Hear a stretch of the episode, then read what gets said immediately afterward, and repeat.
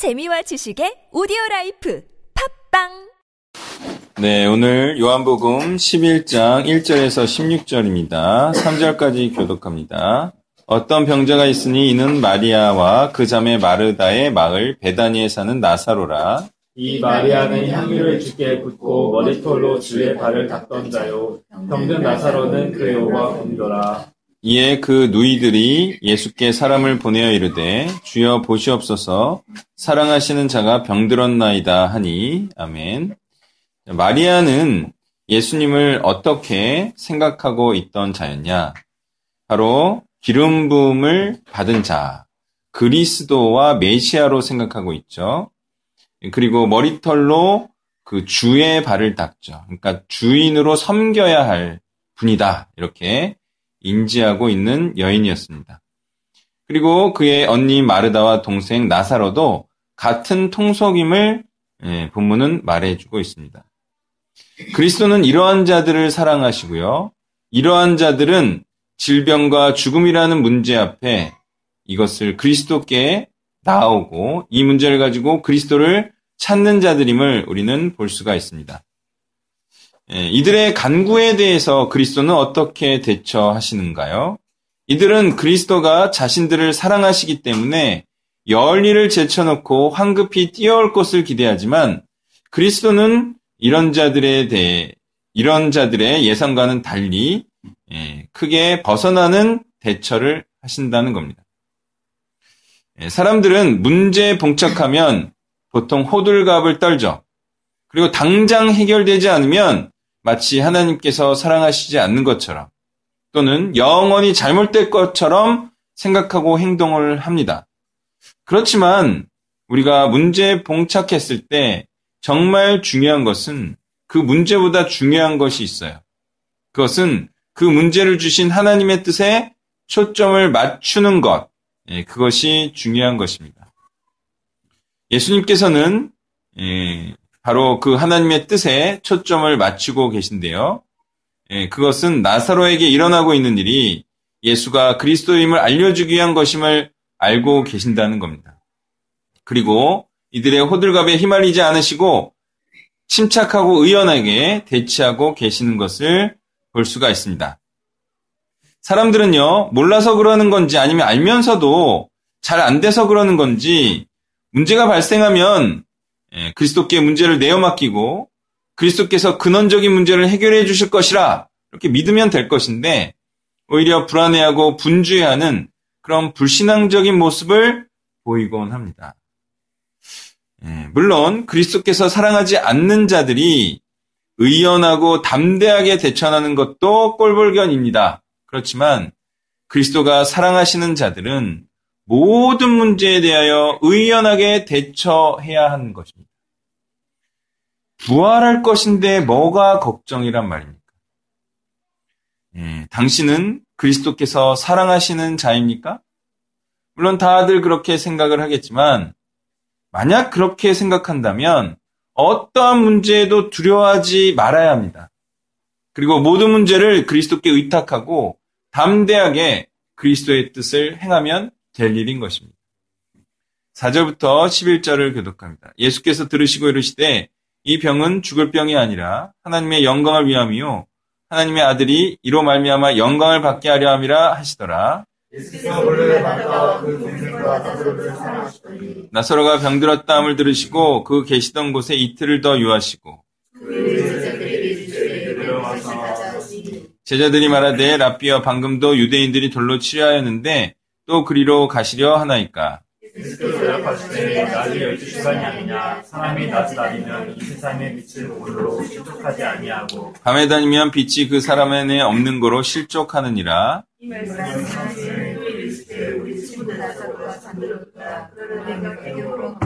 아멘.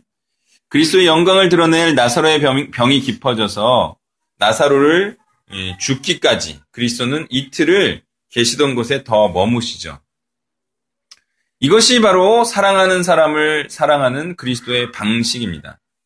이 사랑법은요, 사람이 생각하고 원하는 타이밍보다는 확실히 늦은 타이밍인 것입니다. 이는 보통 사람이 완전히 절망을 맛본 뒤에 역사하는 방법이기 때문이죠. 그리스도는요, 죽음의 위험에도 불구하고 유대로 가야 할 이유에 대해서 말씀하시길 내가 활동하는 기간이 낮이고 나는 세상의 빛이니 내가 있는 동안에 열심히 빛을 비추어 사람들을 실족하지 않도록 하려는 것이다. 이렇게 말씀을 하십니다. 그러면서 가는 길에 나사로를 깨우겠다 말씀하시는데요. 예, 이제 좋은 타이밍은 스케줄하고도 좀 잘 맞는 느낌이 있곤 합니다. 한참 이 사역을 하고 있는데 저 사역을 해달라고 호들갑을 떨면 예, 좀 아닌 경우가 많이 있죠. 예, 때로는 문제가 숙성될 필요도 있고요. 또 잘못을 더 깨달아야 할 이유 등등등 예, 있기 때문에 이런 이유들이 있기 때문에 급하다고 사역자를 다그치면 안 되는 것이고요. 자신이 생각하는 그때 하나님이 역사하지 않는 경우가 많이 있습니다. 예, 또한 본인도 침착하게 생각하면 알 수 있습니다. 지금은 때가 아니구나. 예, 지금은 내가 갖고 있는 어려움이 해결될 때가 아니구나. 본인도 침착하게 생각하면 알 수 있는데요. 물론 자기 문제이기 때문에 이렇게 생각하는 게 어려울 수도 있어요. 예, 그렇지만 지금 문제를 해결해 주지 않는 것은 완전히 망한 후에 역사하셔야 하나님의 역사이기 때문에. 하나님의 역사임을 또 인정할 수 있기 때문에 그리고 부활시킬 수 있기 때문에 그렇게 역사하시는 경우가 예, 많이 있습니다.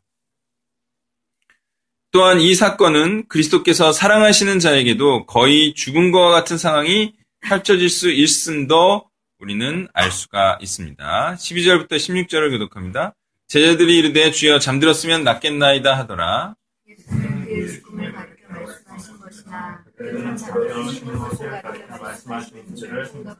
이에 예수께서 밝히 이르시되 나사로가 죽었느니라.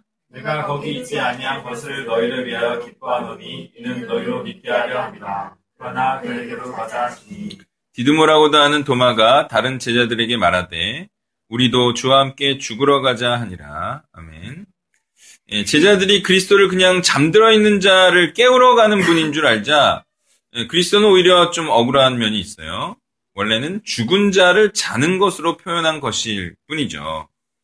이로써 그리스도께서 알려주시길 원하는 것은 분명합니다. 그것은 그리스도가 죽은 자도 살리시는 분임을 믿게 하시려는 것입니다. 어떤가요? 죽은 자를 살린다면 예수님이 진짜 구원자임을 선포하는 것이 아니겠습니까? 그렇죠? 네, 죽은 자를 살리는데 이제 구원자임을 누가 감히 부인할 수 있겠습니까? 그런데요. 이 나사로에게 베푸신 이 부활도 사실은 진짜 구원입니까? 아니면 표적일 뿐입니까? 네. 왜? 다시 죽을 것이기 때문에. 이건 진짜 부활이 아니라 표적입니다. 진짜 구원이 아니라 표적입니다. 다만 이 표적은 그리스도가 죽은 자도 살리시는 분임을 알리는데 그 목적이 있는 것입니다. 나사로가 앓고 죽은 이 병은 이로써 예수가 그리스도임을 알리는 귀한 수단으로 활용되고 있는 것입니다. 이때 도마는 뜬금없이 우리도 주와 함께 죽으러 가자라고 말합니다. 이는 앞에서 나왔듯이 유대인들이 그리스도를 돌로 쳐 죽이려 하는 상황에서 나도 그리스도와 함께 하다가 죽더라도 그리스도와 함께 부활할 것이다 라는 얘기를 자신도 명확히 모르는 상태에서 선포하고 있는 것이라 하겠습니다. 성경은 이런 것을 이제 활용하는 걸 좋아하죠. 그러니 우리가 이러한 도마의 선포 앞에 어떠한 자세로 살아야 하겠습니까? 우리도 그리스도와 함께 죽으러 가자. 네, 이것이 정말 죽음을 두려워하지 않는 그리고 그리스도와 함께하면 예, 죽더라도 부활한다라는 이 사상을 철석같이 믿는 자의 합당한 태도라고, 태도라고 하겠습니다. 말씀을 정리하면요. 예, 그리스도는 어떤 분이십니까? 죽음도 두려워하지 않게 하시는 분이에요. 여러분, 죽음도 두려워하지 않는데 뭐가 두렵겠습니까? 그죠? 죽음을 두려워하지 않는데 뭘 못하겠어요? 다 죽음을 두려워해서 그렇게 안 하는 거 아니겠습니까? 심지어는 먹고 사는 거를 두려워하고, 예, 뭐 좀 예? 불쌍하게 사는 거를 두고 사람들이 그런 것 때문에 못하는데 예수님은 분명히 죽음도 두려워하지 않게 하시는 분입니다. 그러므로 가장 큰 복은 무엇입니까? 그리스도와 함께 하다가 죽는 것. 이게 가장 복된 것이라는 사실을 분명히 인식하시기를 바랍니다.